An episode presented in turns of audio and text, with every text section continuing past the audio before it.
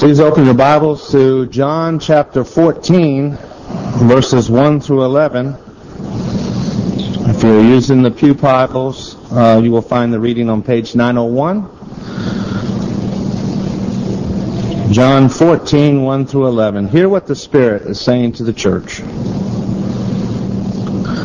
Let not your hearts be troubled. Believe in God. Believe also in me. In my Father's house are many rooms. If it were not so, would I have told you that I go to prepare a place for you? And if I go and prepare a place for you, I will come again, and I will take you to myself, that where I am, you may also be, and you know the way to where I am going. Thomas said to him, Lord, we do not know where you are going. How can we know the way? Jesus said to him, I am the way, and the truth, and the life. No one comes to the Father except through me. If you had known me, you would have known my Father also. From now on, you do know him and have seen him. Philip said to him, Lord, show us the Father, and it is enough for us. Jesus said to him, have I been with you so long and you still do not know me, Philip? Whoever has seen me has seen the Father. How can you say, show us the Father? Do you not believe that I am in the Father and the Father is in me? The words that I say to you, I do not speak on my own authority, but the Father who dwells in me does his works. Believe me that I am the Father, and the Father is in me, or else believe on account of the works themselves. May God bless to our understanding this reading from His holy word.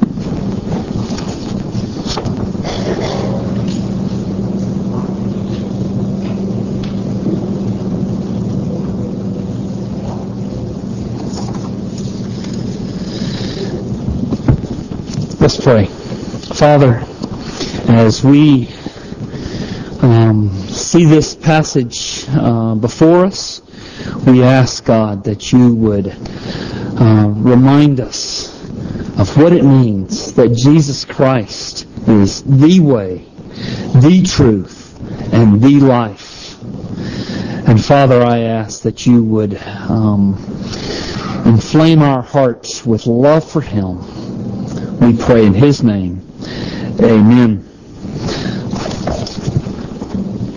I have. Uh, I knew that this this uh, service would be um, a little more lengthy, so I, I have cut my sermon. Um, but also, I did not do it just because of the length of the service. There is so much here in this passage that I felt like I needed to uh, spend at least a couple of weeks uh, looking at this passage. That being said, um, many of you of my age probably spell relief the same way I do. R-O-L-A-I-D-S.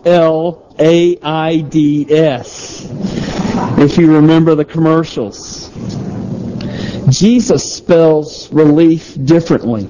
He spells it F-A-I-T-H.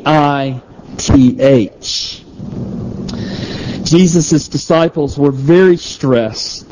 They were troubled in their souls by the things that Jesus was telling them on this, the very night before he was going to be crucified. Remember, we're in the upper room. And uh, for those of you who are visiting, uh, we make it our practice typically to work our way through books of the Bible. And so we have been in John, in the Gospel of John. And uh, in chapter 13, Jesus entered into the upper room with his disciples. There he washed their their feet. There they um, celebrated the communion supper together. And Jesus is preparing them for uh, his betrayal and his uh, crucifixion. It's only about 12 hours away. And so everything in chapters 14, 15, and 16 that he's teaching the disciples is very poignant. And so as he's teaching his disciples, their hearts are troubled. And so Jesus told them in verse 14, Let not your hearts be troubled. Believe in God, believe also in me. To help find relief from deep turmoil, God says, place your trust in Him. Place your trust in Jesus Christ. This world is filled with things that are likely to cause us trouble in our souls. To one degree or another, there's very likely something that's causing you to be troubled in your soul even right now. Some may have a temporary trouble that you're going through right now. Maybe a, a household project that's taking more time and effort than it should or an unexpected expense that is straining already an already tight budget. Others may have an ongoing difficulty such as failing health or an unaffectionate marriage or whatever. There are so many different troubles that that um, that we find ourselves in, and it troubles our hearts, it troubles our souls, regardless whether the troubles are temporary or, or ongoing, whether the tempor- whether the circumstances are minor or severe. Most of us have something in our lives that is troubling us. And such is life in our fallen world. And so Jesus not only says to his disciples, he also says to us, let not your hearts be troubled. Believe in God. Believe also in me. The disciples were troubled in their souls because Jesus kept telling them that he was going to be separated from them. And within 12 hours, he certainly was going to be separated from them. He was going to be lifted up from the earth. He was going to be nailed to the cross. He was going to die on that cross. He was going to be buried in a grave for three days. The disciples, they don't fully understand what he's saying to them, even though he's been speaking plainly to them. But they've understood enough to be deeply troubled in their souls. And Jesus prescribed the same relief for them as he does for us. Believe in God, believe also in me. This passage here in verse 1 basically says that God the Father and God the Son team up to settle and bring peace to our troubled hearts and to give us strength to press forward for God and press forward toward God in spite, in spite of any and all difficulties. So, this passage is driving us to place our trust in God.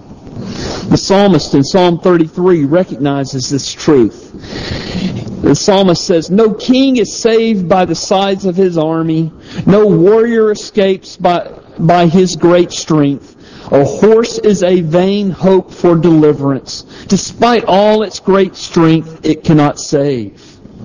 But the eyes of the Lord are on those who fear him, on those whose hope is in his unfailing love, to deliver them from death and keep them alive in famine. We wait in hope for the Lord. He is our help and our shield. In Him our hearts rejoice, for we trust in His holy name. May your unfailing love be with us, Lord, even as we put our hope in you. Whatever the troubles, we can trust in our God. We can put our hope in Him. This is what this passage in verse 1 is telling us to do. The disciples were troubled that Jesus was going away. So Jesus told them, look, my separation from you is only going to be temporary. Look at verses 2 and 3. Jesus said, In my Father's house are many rooms. If it were not so, would I have told you that I go and prepare a place for you? And if I go and prepare a place for you, uh, uh, I will come again and will take you to myself, that where I am, you may be also. Many of us learned verse 2 from the King James Version where it reads, In my Father's house are many mansions. And we hear that word mansions, and our imaginations go crazy. Um, this, the language has changed um, tremendously since um, the King James was written in 1611 when it was translated. So I don't know why they use the word mansions. But because we've grown up with this term mansions, I imagine many of us um, are looking forward to owning our own personal, individual, sprawling, luxurious mansion up in heaven, and that that will be our residence for all eternity. I know this is a very appealing picture, but it's a mistranslation of what Jesus is saying. The, Eng, the English Standard Version, the, the version you have in your pews, is a little more accurate. It says, In my Father's house are many rooms. So now in the space of only about five or six seconds, your eternal inheritance has shrunk from this great, small, sprawling, luxurious mountain down to a room. um, but look closely at this passage. It is a room in the Father's house. In other words, you will live with God. You won't be out in this luxurious mansion 50 miles outside of, of downtown heaven. You are going to be a residence in the household of God. Who lives in a father's house? Children live in a father's house. Jesus is telling the disciples that they will be God's children, that they will dwell in His household for all eternity. The disciples, of course, are not thinking about the type of house that they're going to live in while in heaven. The disciples are concerned that they are they're going to be losing Jesus for a period of time. So the substance of Jesus' comfort is not where the, the disciples are going to live while they're in heaven. Rather, it is that the disciples are going to forever dwell with Jesus. They'll be separated for a time, but they're going to be with Jesus forever. Look at verse 3. He says, And if I go and prepare, prepare a place for you, I will come again and will take you to myself, that where I am, you may be also.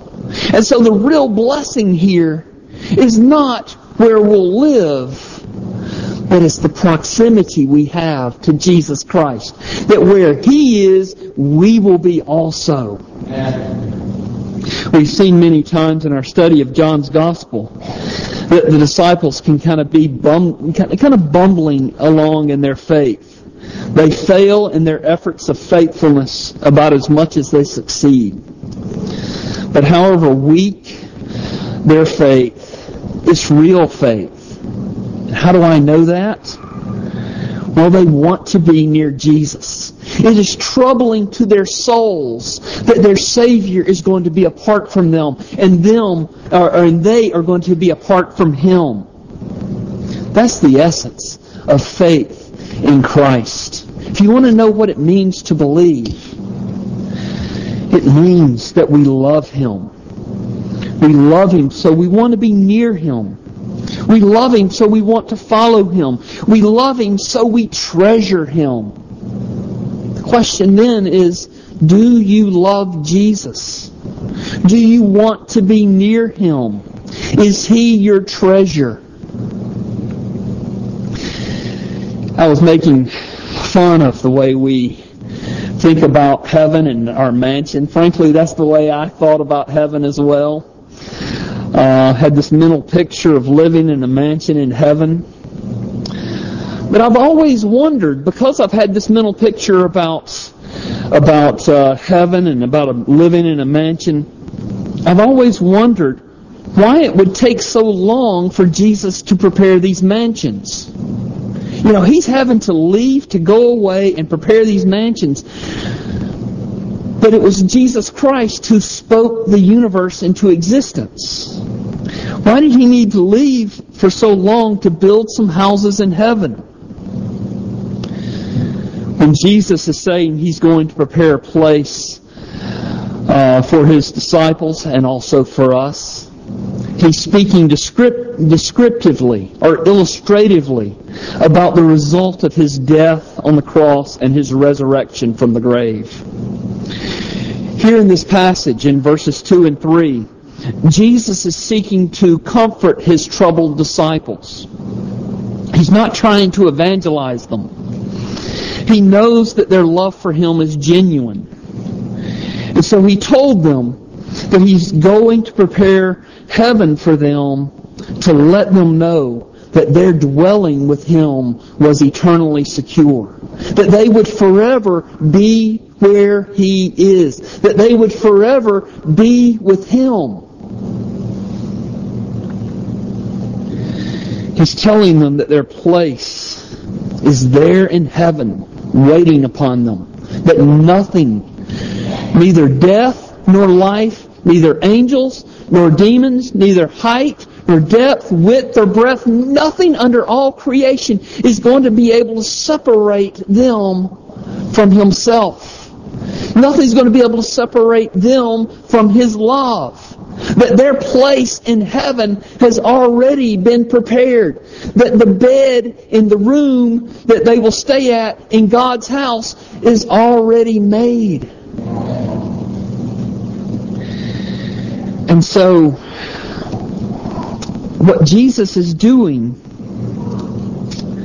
is he's not leaving heaven, or he's not leaving them to go prepare heaven for them.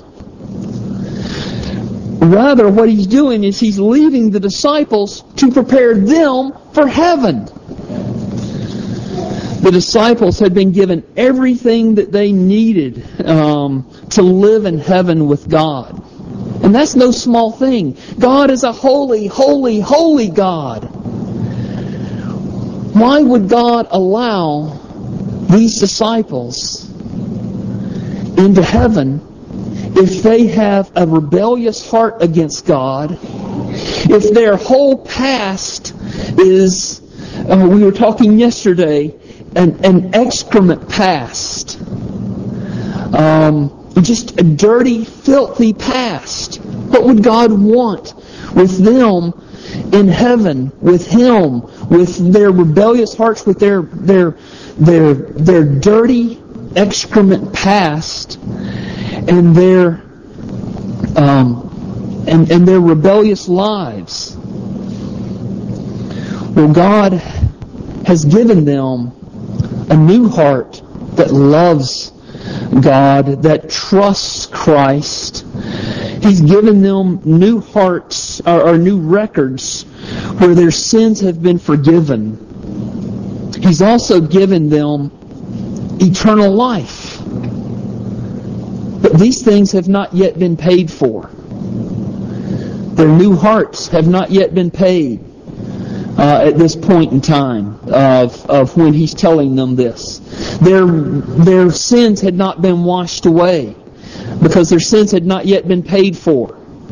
Their uh, lives had not been uh, renewed and the Holy Spirit had not come and lived in their hearts because Christ had not yet gone to the cross. In other words, God, according to Romans chapter 3, verses 25 and 26, says he passed over the sins of the Old Testament saints, knowing that Christ was going to come and die for them. And so Christ is on the very eve of purchasing their new hearts, of purchasing their righteousness, of purchasing their new lives and their eternal life. And so he's telling them um, that uh, you have these things, but I'm preparing you for heaven. And by, by securing these things, and this is what he's going to do on the cross. Um, they were they were unprepared for heaven and I just I want to pause. I got a little ahead of myself because I wanted to pause a couple of moments back and remind you that how unprepared you were for heaven um, in and of yourselves. Ephesians chapter 2 verse 1. As for you, you are dead in your trespasses and sins in which you used to live when you followed the ways of this world and the ruler of the kingdom of the air who is now at work in the sons of disobedience. And that described us. We were unfit for heaven. We needed to be prepared for heaven. That's what Christ did on the cross. He gave us new hearts that now love Him. He killed our old rebellious hearts. He gave us a new record of His righteousness. He gave us His Holy Spirit and has made us into new creations in Christ. And Jesus um, is telling them, this is why I am going to heaven.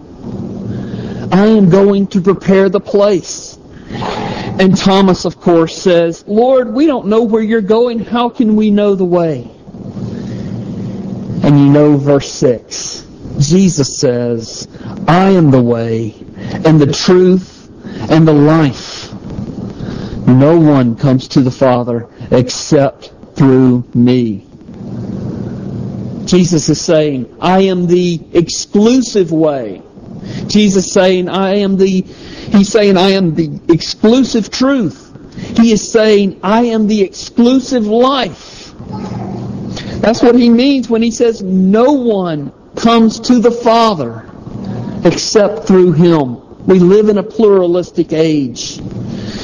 People like to say that there is no truth. People like to say that there are many ways to God. People like to say that truth is what you want it to be. Jesus says, He is the way. He is the truth. He is the life. No one comes to the Father except through Him. I began this sermon by talking about our present troubles and how our faith helps us in our present troubles. The way our faith helps us in our present troubles is really for next week. Let me just show you um, chapter 14, verse 16. Jesus says, I will ask the Father, and he will give you another helper to be with you forever even the Spirit of truth, whom the world cannot receive, because it neither sees him nor knows him. You know him, for he dwells with you and dwells with you and will be in you. In other words, the Holy Spirit is going to be with us in the present. While we are separated from Christ, we are not separated from God. We are with Christ. And what I want to show next week is how the Trinity, God the Father, and God the Son, we've already seen that they team up together. And we're going to see how the Spirit helps us in our present troubles. Uh, and so he says in verse 18, I will not leave you as orphans. I will come to you. Verse 20, in that day you will know that I am in my Father, and you in me, and I in you. Verse 23, Jesus answered him, If anyone loves me, he will keep my word, and my Father will love him, and we will come to him, and we will make our home with him. The Holy Trinity helps you in your present troubles. We'll look at that next week. For the time being, I want you to take the long view, and not just into next week but I want you to take the long view in regard to your life. verses 2 and 3. Believe in God, believe also in me. In my Father's house are many rooms. If it were not so, would I have told you that I go and prepare a place for you? And if I go and prepare a place for you, I will come again and take you to myself, that where I am, you may be also. Whatever troubles you are going through right now, you have a home in the Father's house. He will never leave you nor forsake you.